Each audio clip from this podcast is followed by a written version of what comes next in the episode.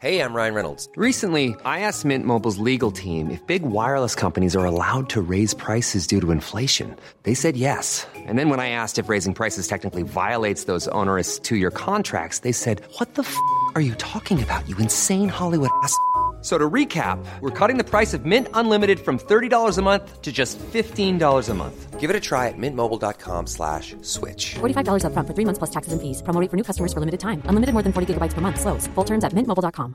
Many of us have those stubborn pounds that seem impossible to lose, no matter how good we eat or how hard we work out. My solution is PlushCare.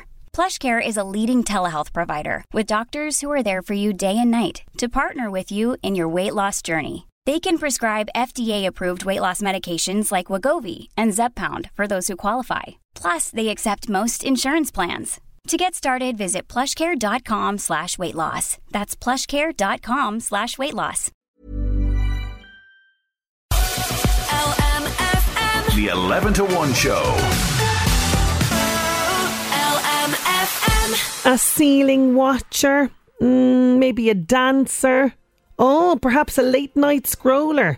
Which one are you once the lights go out? Let's find out after Wilson Phillips on 11 to 1. Wilson Phillips, hold on LMFM's 11 to 1. Sinead Brazel here with you. Hope you're keeping well this lovely sunny Wednesday morning. Yeah. You can get in touch, by the way, 086 1800 658. Now, every night, you settle down into the bed, pull the duvet up, cosy and warm and snug. Okay, so you're not needing the loo either. You're nice and warm, everything's set, but sleep eludes you. Why? Why? Only 1 in 10 of us are sleeping through the night. Yeah, a sleep study discovers 12% of us are sleeping through the night. And what is going on with that? Because we know that we need kind of 7 to 8 hours, but we're not getting it. So I'm wondering this morning, which sleep personality are you? So, number one. Now, I'd like to think these people don't exist, but they do apparently. Number one, out like a light. Head hits the pillow, away off to sleep. No bother to them. 13%. Oh. What is your secret, 13%ers? Number two, the ceiling watcher. Goes to bed but struggles to relax and fall asleep, so they're staring at the ceiling. Close cousin of the ceiling watcher, number three, the clock watcher. Waking up every few minutes to check the time, 9%. Number four, we're all guilty of this one, the late night scroller. We know it. Just don't lift your phone up off the nightstand, but yet you have it in your hand. Oh, look, Instagram. That's 5 hours of my life I'm never going to get back. Yeah, this is what happens. We scroll through the night on social media. Number five, the dancer. The one who tosses and turns. Give me that duvet. Wriggles around in the night without meaning to. I don't know. That's a little by note in there, without meaning to. I think they know exactly what they're at. 11%. This number six, me firsts. The person who likes to be first in bed before your partner. That's 8%. Well, look, I can understand that if there's a snorer. Do you know what I mean? That's going to be getting into the bed after you. Fair enough. Also, shout out to the me first, because they're kind of warming up the bed, aren't they? Yeah, fair play to them. Number seven, the snacker. I have a snacker in my life. Likes to snack all the way up to bedtime. He's 7 years of age and will develop hunger as soon as it's bedtime. It's miraculous. It happens every night. Won't eat at dinner, but starving. Oh yeah, starving come bedtime. If you get hungry in bed, you pop to the kitchen for more. That's a 5% of us. Now I'm looking here. Where is mind racing lunatic? No, that's not on here. That's the one that I am. Where you're maybe I'm in tune with the ceiling watcher as well. I don't know. But you go to bed and you're just like, should I put those bins out? What about the kids' lunches? Is there bread for the morning? What about that thing I have to... Mind racing lunatic. That's not on there. It should be there. There should be 8. There should be 8 sleep personalities. Which one are you? Are you the 13%? You go out like a light. If so, what is your secret? Could you share it with the class, please? Are you a ceiling watcher like me? Are you a clock watcher as well? Are you a late night scroller? Come on, we've all done that. What about the one that tosses and turns around the place? Do you like to be in bed first? Are you the me firsts? Or are you the snacker? Let me know, just for curiosity, 086 1800 658. What sleep personality are you? Now, apparently it's Sleeptember. And we should be, you know, trying to kind of be mindful of what our bedtime habits are and everything else. We know we're not supposed to be on the phone. You know what I mean? We know we're supposed to be winding down. We know all this stuff. But yet, we still do it. But I want to know that this morning, what sleep personality are you? 086 1800 658. Maybe your sleep personality is not on the list like me, the mind-racing lunatic. If so, also let me know on 086 1800 658. Ah, look at this. This is a special one now. A special song for the dancers, the toss and turners in the nighttime. Here's Dua Lipa, Dance the Night. Dua Lipa, Dance the Night from the Barbie movie. Absolutely loving that. 086 1800 658. They're flying in. All of the crazy, sleep personalities. No, you're not crazy. Everyone has a sleep personality. I'm the one that's the mind-racing lunatic. Do keep them coming in. I'm going to get to some of those. Plus, we're keeping with the dancing theme. We've got Dancing in the Moonlight by Thin Lizzy on the way. Oh, LMFM. The 11 to 1 show. We are talking about sleep. Apparently it's Sleeptember, and a study into our sleeping habits has been revealed, and there's 7 different sleep personalities, but apparently only 1 in 10 of us are sleeping through the night. There's 12% basically of the people studied, and Cian on 086 1800 658 seems to be one of them. He says, I'm out like a light, always have been, love me sleep. Simple as that. Well, I don't know. I used to be like that, obviously, when I was younger. So maybe Cian is young and has no problems. Another one here, Defo, a ceiling watcher, says Lisa. The ceiling watcher, it's not a great one. Also coming in from Celine, me first. I love my bed, even watch the TV in it. Yeah, a lot of people like doing that, particularly now in the winter. See, when the nights are darker and stuff, and I've gotten the little fella down to bed, I would be kind of a straight into the bed sort of person then, around kind of 8ish like, and kind of have a nice little lounge, read a book maybe or something like that. This is great from Jacinta. You forgot the toilet tripper. I'm up the whole time. Oh, yeah. There is those as well. A lot of people who have to wake up for the call of nature. Yeah, and like even when sometimes when I try not to like have caffeine and drinks and stuff like too close to bedtime, it's still a bit of a problem sometimes. Yep. Yeah. I am outing my partner here. Kelly is the total late night scroller.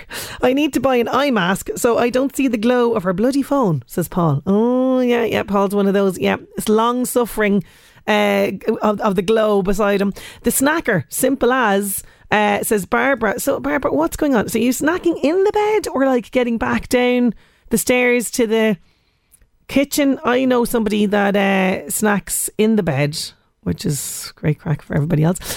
John says bottle of wine is the 13%. Ah, okay, John. Okay. As for me, can't sleep when I go to bed, but if I sit in the armchair, I'm fast asleep in a few minutes. Ah, now, John, you see, this is a gift that maybe men have. Dads can do this. Dads can go like that in the chair. They can nod off. They can nod off when you're trying to talk to them about something as well. It's a rare gift. It really is.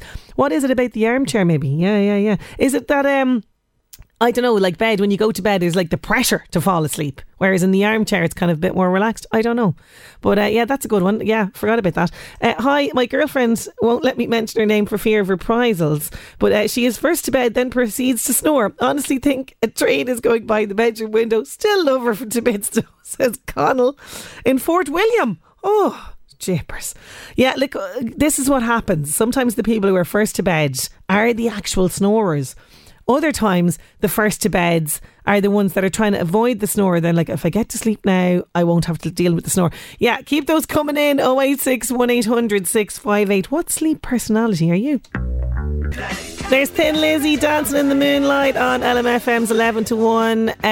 Spare a thought here now for this person, Caroline, on 086 1800 658. I'm a great sleeper. Hit the pillow and I'm gone. Poor old Caroline also needs a cat nap in the afternoon to revive her. I mean, now she's just rubbing in how much she goes to sleep. I mean, come on now, Caroline. That is, you must have no stress or worry in your life. The snacker has been back. She says, no, not in the bed all evening/night until I go to bed. And it doesn't affect my sleep, more's the pity. Okay, so you're just a bit of a snacker, but it doesn't actually affect your sleep. Okay, very good. Thank you for that. Keep them coming in. Here's Bruno Mars on LMFM's 11 to 1. I was your man. Most houses in Ireland have one, believe you me. They might look like your son or daughter, but no, they're permanently hunched over, more concerned with the glowing device in their hands. It is the Screenager. How on earth do we parent them? Luckily, help is at hand because we're going to be chatting to family psychologist. He's also clinical director of the Therapy Institute. He's written a book about this and he's coming to the local area next week as well to give parents lots of advice on parenting the Screenager. We're going to chat to Richard Hogan next. Oh, LMFM. The 11 to 1 show. Yes, most houses in Ireland have one. They look like your son or daughter, but they seem to be in a permanent hunched over posture, more concerned with the glowing device in their hands than engaging in any sort of conversation with you, apart from the odd grunt. We have a Screenager, but how on earth do you parent a Screenager? Well, luckily my first guest is quite used to working with Screenagers and teenagers. He's written a very practical guide for us parents when it comes to parenting our screen-obsessed kids. I'm delighted to welcome Richard Hogan. He's clinical director of the Therapy Institute and he's also an experienced family psychologist. He's on the line with me now. How are you getting on, Richard? Good to talk to you. Great to have you on the show. Now, from the description I've painted there, I think that would be fairly accurate, the Screenager. I think you nailed a very good description of teenagers, a very accurate one for many parents listening to this today, that you know it can feel like you've lost this once beautiful child, this once chatty child, now no longer looks up to you and no longer sees you as a classes. In fact, my own daughter started secondary school there this week, and you can feel that movement away, something I've always talked about. The way I say to parents, it's like being together differently for this little phase where they rely more on their peer group, and their devices will become far more central in their lives. And the thing here is that we parent it. We don't get pushed outside it, because when we have a fear about something and we feel like we don't understand it, we generally avoid. We bury our heads in the sand about it, and we can't allow that to happen in our parenting. We can't allow our parenting agency to be given away to these devices. We have to get good policy in the family so that, you know, good boundaries, I always say, make good teenagers. Good boundaries, good early boundaries around technology allows less conflict to exist in the family. Okay, well, lots of things that you've mentioned there that I want to pick up on, but just that last point, because I banned, right, the phone with my eldest until she made her confirmation. So she was about 12 and it was halfway through sixth class. Now, was myself, yeah, lots of the peers, though, had the phone way in advance. No, they did, yeah. But I still have a 17-year-old Screenager. So what did I do wrong, Richard? Well, it would be unnatural for you not to have a 17 Screenager. If your child was on nothing at all, I'd be kind of more concerned about her. Okay. This is how they socialise now. This is how they connect with each other. This is how they communicate with each other. It's irrevocably different than when we were children, particularly when I was a child in the 80s. It's a completely different childhood, and it's a completely different time to parent your children to. And what I'd say to parents is, you know, being okay is okay at times. And, you know, there's an awful lot of perfect parenting things out there, and that you have to be this, and a clinical psychologist as a parent is like, it's rubbish. At times you're just doing your best. Well, but if you've got good, you know, and that's the reality. And if you've got good policies there and you've got good boundaries, you'll make it for far less conflict. And the reality is they're going to be on their devices, but you determine as a parent how long that is going to be. Yes, because this now that school is back in our house, slight battle is kind of, you know, and maybe I was a bit silly to relax it over the summer to allow the screen to be a bit more dominant. Now, I will say that 3 weeks out of the summer we had no screen at all because she was away to the Gaeltacht and they're not allowed to phone, which was absolutely fantastic. And I kind of was trying to don't go back now fully into the phone again, but of course it does happen and she's catching up with everybody again. But now that school is back, you know, that I'm trying slowly but surely to get that routine back. So the phone, I know that parts of the phone is kind of needed for homework. They do have, you know, a lot of online work as well. But I tried to kind of take the phone away. Sort of dinner time, it's definitely a no phone rule for all of us, myself included, Richard, because look at... Yeah, no, that's pretty important. You could have an adult that's addicted to a screen as well in our house, you know. And you probably do have an adult. That's the reality. Yes. So is this the problem too? Is it mimicking, like we have to mimic the behaviour that we want to see? We have to model the behaviour we want our children to exhibit, and teenagers in particular have a heightened sense of injustice. And so if you're there on your phone all the time saying, oh, it's just my emails at work, they know that you're scrolling to your Instagram account or whatever. And so you have to bring in a policy for the whole family. That's the only way you get buy-in. If it's like punishment for your child saying you're gaming too much or you're on this too much, it's like the best way is to have a family policy. No devices in the bedroom, no devices going to sleep, no devices at the TV dinner, at TV. Mm-hmm. And so you have nice clear rules there, and everybody understands it. That takes out all the stress of you going in and kind of going, you're on your device again, and then the fight breaks out. Yeah. Yeah, totally. And that's an interesting one, because a lot of teenagers, my own included, will use the phone as an alarm. So maybe getting a different alarm is going to be better in this scenario. You're not. Research would show that when you wake up to an alarm like that, it's a striking kind of thing to wake up with. Mm-hmm. It's not good to be consuming your phone, because when they turn over to turn that alarm off, they will consume their TikTok or their whatever things they're on, and they go through their notifications. That does not replenish energy. That depletes energy. So you're setting your child up to be anxious, to be kind of in flux before they even start the day. Really good point, actually, because we are hearing so many studies that say, being online, social media, it's contributing massively to mental health problems in all of us, but particularly young people. So are you seeing this in teens that come to you for help, sort of in a general way, Richard, not to kind of, go into too much detail, but is it the social media? Is it what's happening online? Is that one of the cruxes to this? Mm. Absolutely. And teenage girls have never had it harder because of exclusion. Yeah. And also because they're constantly comparing themselves to this idea of perfect true filters. And so they're setting themselves up for this really negative comparative thing. And they're setting themselves up then to be excluded and then to see that exclusion. So when I was a kid, if my friends went down playing football, I wouldn't see it. But now with social media, you see the girls down at Starbucks sharing a coffee. You're literally physically in pain when that happens. And loads of your parents listening to this will know that their daughter or son have been excluded. And it's very subtle. It's through their games. It could be through their Snapchat group or whatever it is. And that is incredibly painful. And so we have to be very careful that we parent this thing correctly, and that we don't allow them to be consumed by it. Because if the phones are in the bedroom at night, they can be cyberbullied in there, and they can be targeted by people. So you need them to have respite from technology. I'm not saying get rid of technology. Mm. I'm saying you got to parent technology. Work around it. And I know that feeling that you're talking about of my daughter being excluded just from a WhatsApp chat. And it's so devastating. And as a parent, you can feel quite helpless a little bit with this. Now, we were talking about kind of teenagers grunting at us. And, a lot of the time they'll just go, if we ask them about their day, they'll just go grand or okay. And how do we know if there's more there that needs to be maybe explored? And is there a way to trick them, Richard, to open up to us is really what I want to know. Well, there is, and I'm actually coming down to the Eureka School on Monday. Yes. I am, and I'm going to outline all of these strategies for parents if they want to come along, and take part in the conversation, because I do outline nice strategies there. And yes, there is clear identifiers. Rupture in a peer group, no longer hanging around with the same group, mm-hmm. not wanting to go out, up in their bedroom a lot more. Those were real clear signs, and not eating as much as they were, and even hygiene might be a thing. And the hygiene one, okay. Yeah, no, absolutely. It's a great sign of a disruption in psychology. And then not wanting to go to school and, mm-hmm. And not explain why all of a sudden she's on her own or she's isolated, she's not going out, she's not eating, she's not, meeting her friends. That's a good indication that there's something wrong here, and that, you need to have a really good conversation.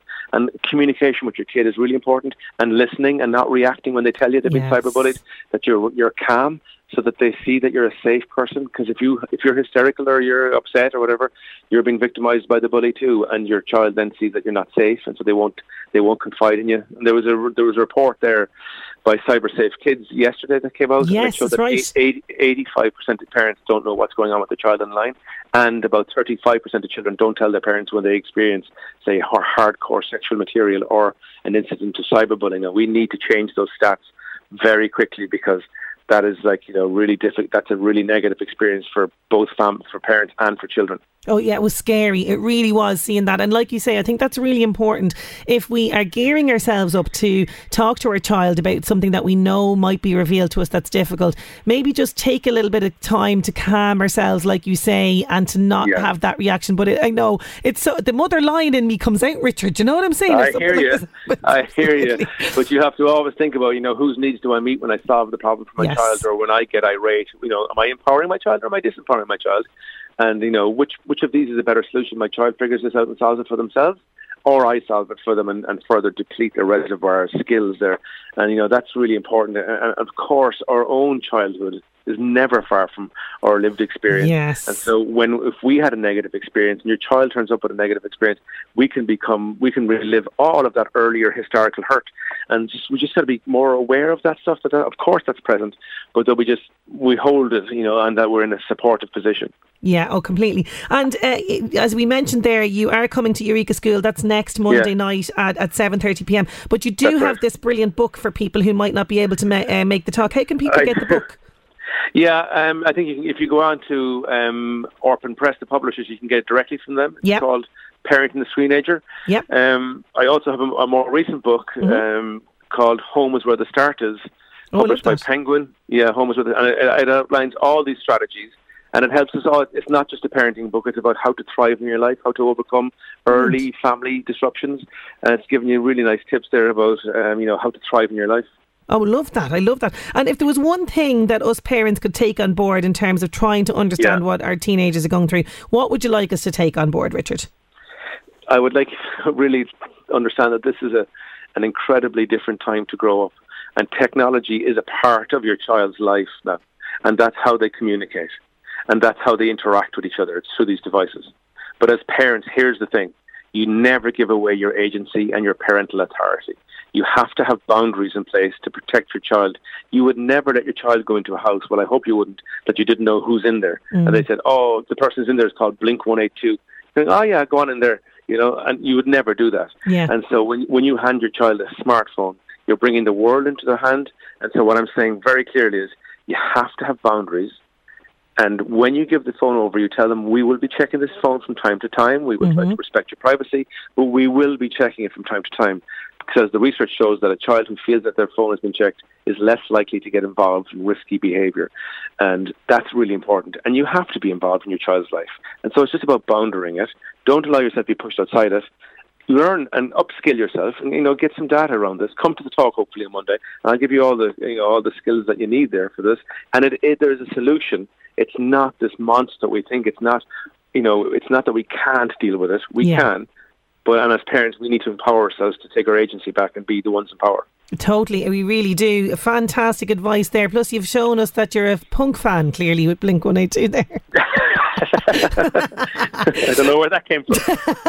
Absolutely brilliant, Richard. It's been fantastic chatting to you. Loads of great advice there. Thank you so much for joining us today. Not at all. Thanks a million. Richard is going to be in Eureka School. Okay, Eureka School in Kells, Monday the 11th of September, 7:30pm. Lots of really, really brilliant practical advice. We've kind of done a whistle-stop tour through it here because we don't have as much time, but he'll be going into this in more detail. And as he mentioned there, Parenting the Screenager, that's the name of his book, and his more recent one, Home Is Where the Start Is. LMFM. The 11 to 1 show.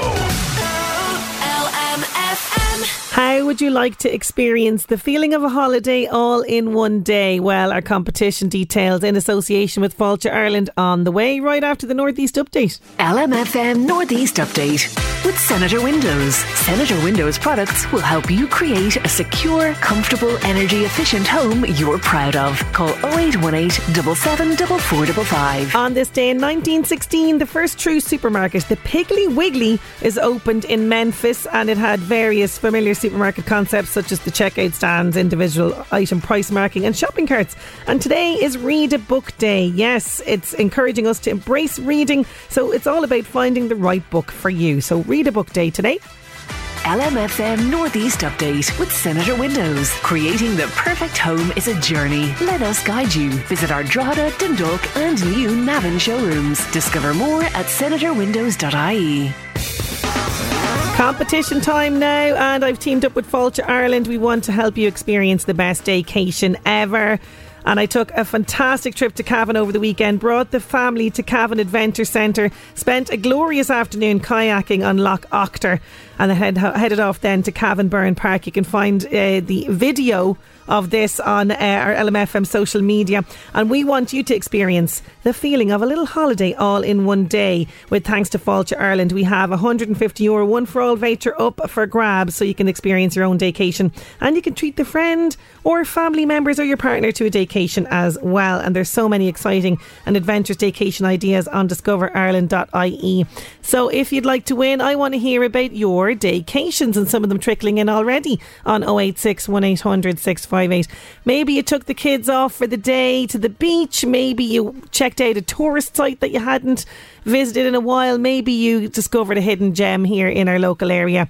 I want to hear about it on 086 1800 658. So where did you go? What did you do? Who did you bring? Why was it brilliant? 086 1800 658.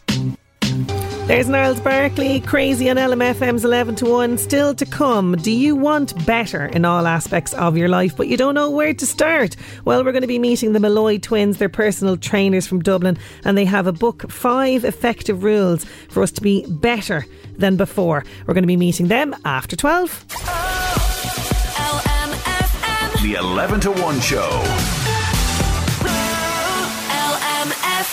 Oh, we'll be very, very hot in the bed, that is for sure, with these high temperatures approaching. I wonder, do we need to add another sleep personality to our list? Getting back to some of your messages very, very shortly on sleep personalities. But first, here's Harry. Tastes like strawberries, watermelon sugar. There is a summer song for you, Harry Styles, Watermelon Sugar on LMFM's 11 to 1. Sinead Brazel here with you. If you missed it earlier on, we're talking about sleep personalities. Yeah, there's the out like a lighters, the ceiling watchers, the clock watchers, the late night scrollers, the dancer, the me firsts and the snacker. Which one are you? Because apparently 1 in 10 of us are not sleeping through the night. Or 1 in 10 of us, sorry, are sleeping through. Just 1 in 10. 12% of us getting a good night's sleep. The rest of us not a hope. And now with the heat, oh, forget about it. We're going to be tossing and turning all over the place. My husband is one of those people who just who goes out basically as soon as he hits the pillow and he's asleep. Whereas I'm, on the other hand, will struggle most of the time to get asleep, and majority of the time won't stay asleep. Can you help and give me some advice? Oh, look, this is the thing. I'm thinking maybe we probably need like a sleep therapist or somebody to come on the show to help you, Annette. You know what I mean? Because I'm like you. I'm a bit of like a mind racing. What's going on? I can't kind of switch off. I will tell you one tip, actually, that I found really, really helpful. I've got this app on my phone. It's called Insight Timer. It's a free app.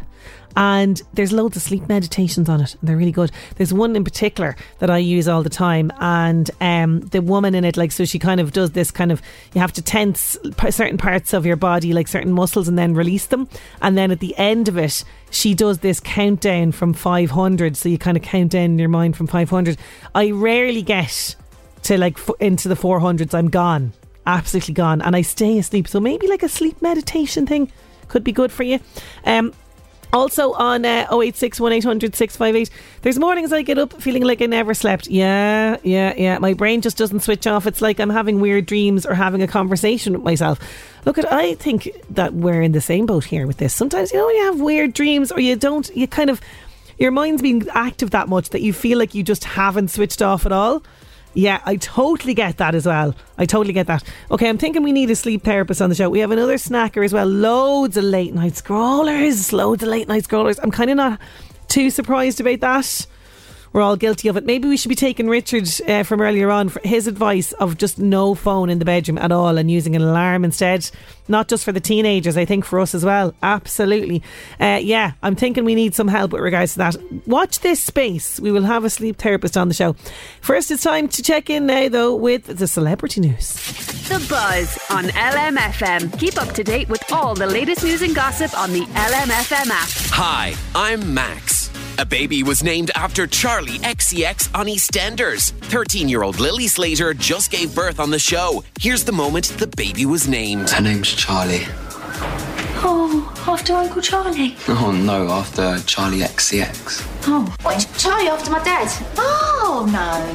Sorry. No, Charli without the E, as in Charli XYZD. XCX, isn't it? Sorry? Oh, what did I say? XYZ. Am I supposed to be following something here? Oh, certainly not. It's making my head spin.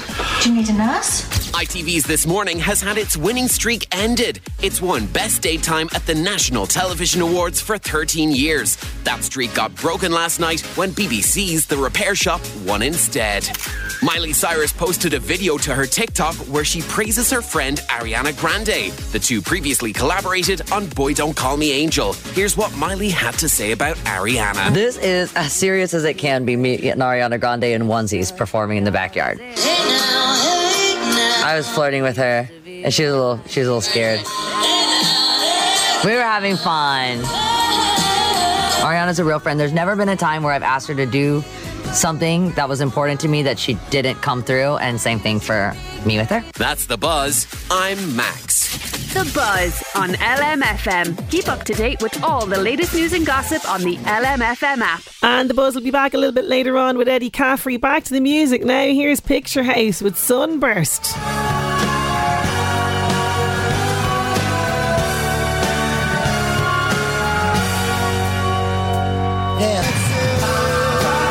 Oh, it's the perfect song for this weather. We've been looking forward to a sunburst for the past couple of months at this stage.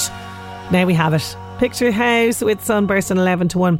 Now we all have dreams, goals, you know, things that we would like to achieve in our lives, whether that's a health goal, whether it's a money goal, whether it's a career goal, or just an overall happiness goal. But how do we begin? How do we start? How do we put things in place to actually achieve these things? Well, help is at hand, because we're going to be chatting to twins, Adam and Lee Molloy. They are qualified personal trainers, but they've written this brilliant book. It's called Better Than Before, 5 Rules for Personal Greatness. And the great thing about this is they are simple, effective rules. They kind of cut out sort of the preachy jargon that you often find in self-help books. And it's just really things that you can kickstart in your own life. So we're going to be chatting to the lads next. The 11 to 1 show. LMFM. We could all do with some help when it comes to achieving our goals or dreams, but there are so many different self-help books, courses and coaches out there, we don't often know where to start. Well, I've come across a book that cuts through a lot of that self-help jargon to bring you 5 really simple but effective rules to follow that will change your life. The book is called Better Than Before, 5 Rules for Personal Greatness, and it was written by my next guests. They're twin brothers. They're both qualified personal trainers from Dublin. Adam and Lee Molloy are on the line. How are you getting on, guys? Hey, Sinead, thanks for having us. Great to have you. Now, congratulations on this book. I'm a huge reader of self-help books, but this one I found really, really effective. How does it feel, though, to have it out there in the world? First of all, thank you very much for taking the time to have us on. We do genuinely appreciate it. To have it out in the world, I have to say, it's a bit surreal. Like, it all started, as we said a couple of times before on different shows we went on, started off as a conversation after a few drinks in Puerto Rico about 8 weeks ago. And now to have a physical book that's out there in the world selling and hopefully influencing people to make better decisions and be better versions of themselves, it's great. 8 weeks, and the book is, you guys don't mess around, absolutely, and it's clear to see because these rules obviously work. But before we get stuck into the book, tell us a little bit about yourselves. First of all, twins, both personal trainers. How did you get into this line of work? Yeah, I'll kick off. I'm Adam, by the way, just so people can tell the difference, because it's hard enough when you can see us, never mind when it's just the voices. But so our journeys kind of went down different paths, to be honest, in terms of getting into the fitness space. Mine started back when I was about 12 or 13 years old. We were very sporty growing up, always playing football or soccer for the culties. And then we initially got started in sports through that sort of realm, and as we were going through that, I was getting knocked off the ball, you know, wasn't as fit or as strong as I could have been, so I got interested in training from that perspective, and that's what got me started. Then when I was about 14-15 years old, I went through a period of depression, and during that was when I really leaned into the gym, and that became an outlet for me that hasn't left me since, and it really helped me get through that tough time in life. And ever since then, it's just been a piece of me that I haven't been able to shake off, really. So I went through my personal trainer qualification then during my final year of university, and qualified in 2019. Started working in the industry then, self-employed as an entrepreneur, and then COVID hit. Obviously that threw a bit of a spanner in the works. Just a bit, so yeah. Just a little bit. And continued working with some fitness clients in that space. I've slowly transitioned away from purely fitness now over the last couple of years, moved more into coaching and then consultancy. But that's a little bit of background on me and how I got started. I'll let Lee give his version of events. Yeah, because Lee, you were very different scenario. You, unlike Adam, weren't always kind of into exercise, and like many of us, kind of, you had this yo-yo dieting gym experience, isn't that right? Yeah, see, I like to take the scenic route on things, so I never really go straight there. I like to take a few roundabouts and detours. But you're bang on. As Adam was saying there, his fitness journey started very young and has been very consistent over the years. Mine was more of I tried and failed at everything else until I eventually stumbled upon this thing that I ultimately found fulfilling and rewarding. But yeah, with the yo-yo diet and the weight fluctuations throughout the years, like it was sort of, we played football up until the end of secondary school. Mm-hmm. And then once we accepted that we weren't going to be the Irish Ronaldo and Messi, I kind of lost interest. I was like, okay, let me figure out something else to do. And then I went to college, didn't really like that. Started an apprenticeship, didn't really enjoy that. Worked different jobs, didn't really enjoy any of them. And then just found myself in a position where I was the heaviest I'd ever been, the most lost and confused about life I'd ever been. And the only glimmer of hope I saw was trying to lose some weight and hopefully I'd figure it out from there. Yeah, because unlike Adam, as we say, Adam was in the gym all the time, and it's so easy when you're in that sort of vibe of, you know, not loving what you do for a living. I think really has a knock-on effect on absolutely everything else in your life. But so what was there a light bulb moment? Did you have a moment that you could pinpoint where you went, oh, this needs to change now? Yeah, I wouldn't necessarily say it was a light bulb moment. It was more just it was a moment sitting there realising that everything in my life was nowhere near as good as I wanted it to be. So I was in a long-term relationship that ended. I was working a job I didn't like. I had tried several other jobs I didn't like, finished a college course that I didn't enjoy.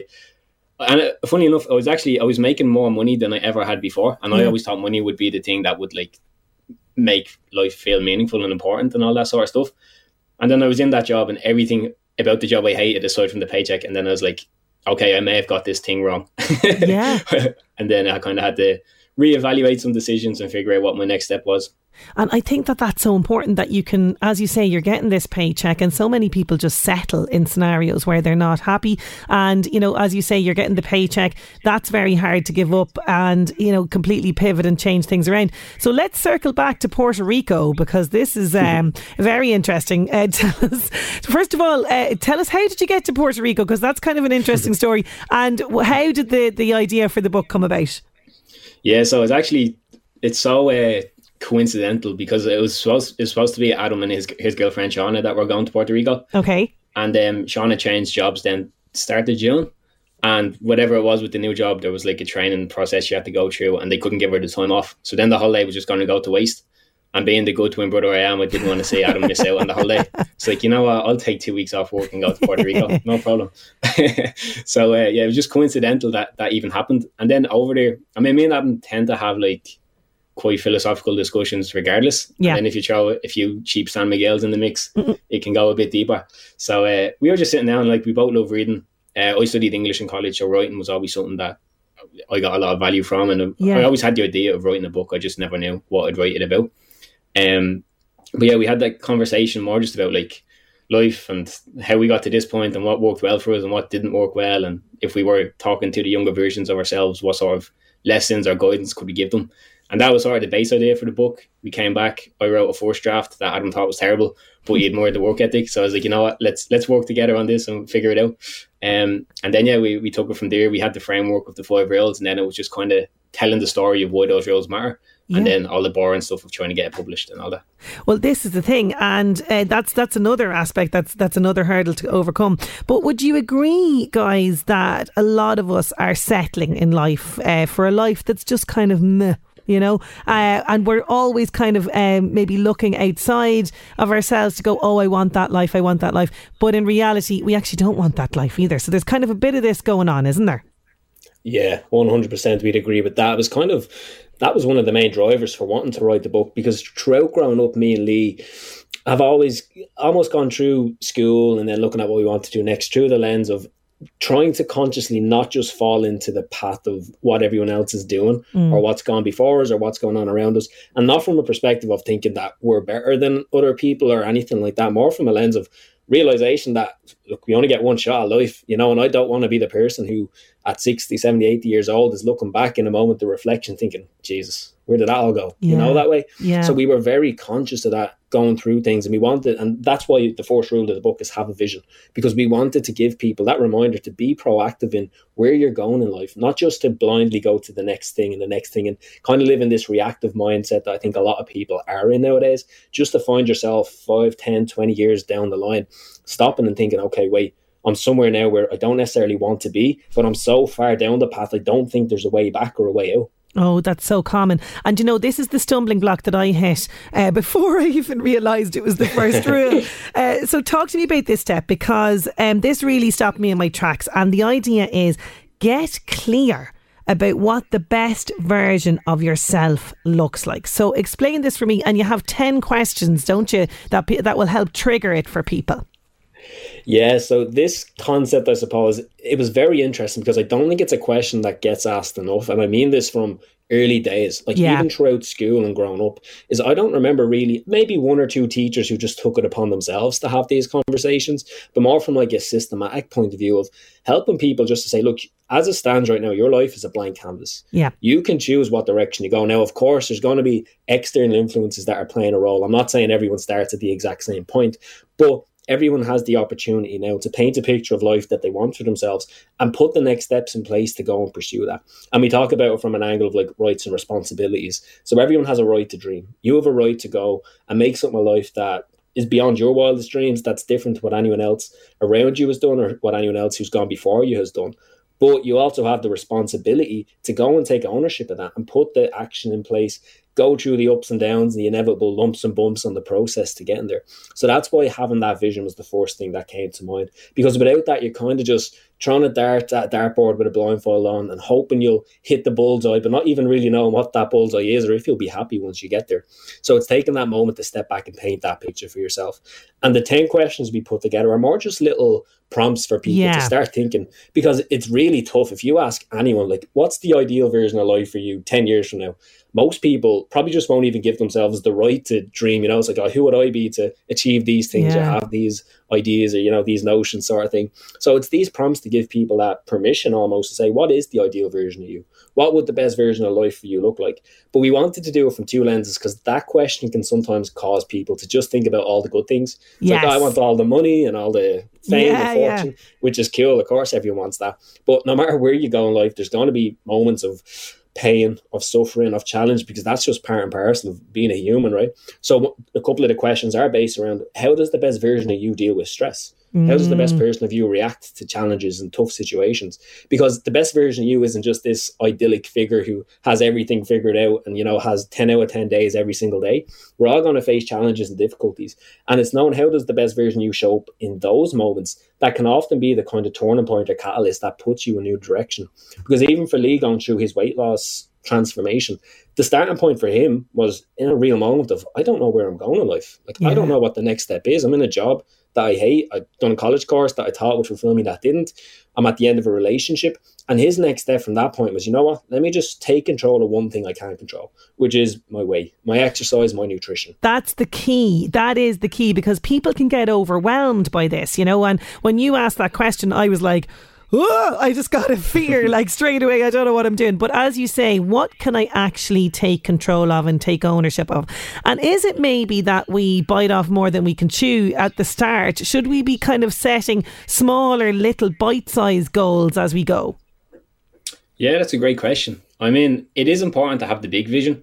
Yeah. But it's also important to understand that the only way to get to the big vision is by the 200 different things it takes to get there. You know, like, if you want to get to Cork, that's great, but you have to go through a lot of counties before you get there from Dublin. Unfortunately, it takes a while. So, having the big vision is, that's like the thing that you're aiming for, but it's also important, and then I think we'll talk about Real 5 later on, the process is really where the work gets done. Yeah. And it's as important as it is to have that big vision, you also need to know all the steps involved in getting there and just tackle them one at a time. That's absolutely it. So when we have rule number one sort of in place about what we want to do, number two, it's going to be no surprise to people, we're going to be talking about the C word, commitment, lads, commitment. Yeah, the commitment. As we also say in the book, is like, because commitment is one of those things, it's like, it sounds great and easy when you're in a good mood, and then as soon as you're tired and hungry, it's not so easy anymore. And we say in the book, it's like, when it comes to anything like fitness transformation or starting your own business or whatever it might be, it's like, you're either committed or you're not. Like, it's pretty black and white. It's like in a relationship, like, you can't say to your missus, I'm committed to you Monday to Friday, but the weekends are a bit, you know. Anything goes. Yeah, I've never seen anyone, and if you know anyone who's interested in that, so maybe I'll text them and figure it out. But I know, I'm only messing. But yeah, like, commitment, it's like such a such a crucial part of achieving anything in life. And it's also like the most difficult one because everybody loses motivation and discipline from time to time. Oh, totally. So what tools do you have in your kit bag then to keep motivated? So like when you're facing something that you're like, oh, I don't want to do this today. What do you do to keep that fire burning and to keep yourself committed? That's a solid question, but I want to start even before we hit that point of getting to feeling unmotivated. I think where a lot of people tend to miss a step is the expectation they go into it with from day one. And that's why we wanted to make sure we got across in the 5 rules, the understanding and acceptance that it's a process and there's going to be ups and downs throughout that process. Because often, and this comes from my experience initially with clients as a personal trainer, but now in work I do with different businesses or consultancy, is that expectations can really set the frame for what happens next. And a lot of people go into things with the expectation almost, even though it sounds like irrational or illogical, that it's going to be easier, that, you know, motivation will sustain you or get you to the finish line, or that there won't be as many challenges or struggles along the way. And that's what can often mean that the first time we hit that real moment of difficulty or strain, or where something pushes us outside our comfort zone, our immediate response is just to go back to what we've always done. And that's to stop or to quit or to give up. So it's having that expectation from the start that actually, you know what, I'm committing to this process with the full understanding that there's going to be days where I am not motivated, where the last thing I want to do is go into the gym, where Netflix release a banging new show and I just want to sit down and watch that all day. Like, all these things are going to be there. So that's the first place I'd start, is with the expectation. And then when those inevitable moments come along where you are feeling like, you know what, this is tough, I don't know if I can do it. One of my favorite things to do at that stage is to go back to the vision, those 10 questions, and reconnect with that. So use that as like an ongoing working document, like an ongoing thing. It's not this best version of you is something you write out once and then you just leave it there and put it in a press somewhere and maybe come across it when you're cleaning the house 10 years later. It's like, this is something you pull out and refer back to. Because if you can connect with the deeper reasons behind why you're going to achieve a goal, not just the external achievements of a number on the scales or a number in the bank account or anything like that, but it's the person you become throughout the process and how that translates to the impact you want to have on life and on the world overall. When you can stay connected with that, it will make all the other, let's say, excuses or reasons that might hold you back nearly obsolete, because you're being driven from a place of true desire and truly wanting to make an impact rather than just trying to achieve something for maybe an external reason, if that makes sense. Oh, it totally does. And there's so much that I could go into with you guys, but I'm looking at the time here and I want to delve into this one, because whilst all the rules are really, really powerful, the 5th one resonated with me the most. And I am really obsessed with, when I'm this, or when I get to that, or when I have this, I'll be happy. I'm too focused on future Sinead and I'm not enjoying the present. And this is one of your rules as well. Yeah, well, what's wrong with present Sinead? She sounds all right, yeah. Well, I don't know, lads, I'm giving my best foot forward here, you know what I mean? Fair play. No, I mean, look, this is Lee speaking, by the way. I don't want to put words in Adam's mouth, but I'm pretty much identical to you. Like, even though I co-wrote the book, I still struggle to focus on the process sometimes and get lost in outcomes. Like, I was going up Glendalough there probably a few months ago now, and the only thing I could think about was getting to the top. Yeah. But you know what you realise? When you're kind of halfway up and you turn back and look around, the view is just as nice halfway up as well. Yeah. You know, like, you miss out on a lot when you don't stop and just take note of where you're at in the journey. And the same for climbing Glendalough as it is for life. There's a lot of moments of struggle, of course, on the way there, but there's also a lot of moments of joy and happiness. And if all you're thinking about is, oh, can't wait to get there, can't wait to finish, can't wait to have this, that or the other, you're missing out on all those moments. Oh, you really are. I'm getting so many messages here asking people where can they get this book, which is great. It's obviously resonating with a lot of people. So how can people get their hands on the book, guys? Yeah, so if you're based in Ireland, the best place to get the book would be through us directly. You can find us on Instagram at the Molloy Twins, and there's a link in our bio where you can find the book. Outside of Ireland, Amazon would be the best place to get it. Fantastic. Well, look, I wish you every success with it, guys. You definitely have made something here that I think people can really latch onto in a simple, effective way. It's not too long, as I say. There's not all this kind of self-help jargon and stuff that goes on in other books that we find. And I really have to say, it's very, very eye-opening for me personally. And I will be putting a lot of this into practice. It's going to take me a while. But I'm going to do it. But listen, thank you both so much for joining me today. No, thank you for having me. Thank you so much, Adam and Lee Molloy. Aren't they great? Like, I'm going to listen back to this interview when I have a bad day and just be like, yes, I can do it, I can. The book, as we say, it is called Better Than Before, 5 Rules for Personal Greatness, and you'll get it on Amazon if you're outside the country, and also at the Molloy Twins on Instagram. Oh, LMFM. The 11 to 1 show.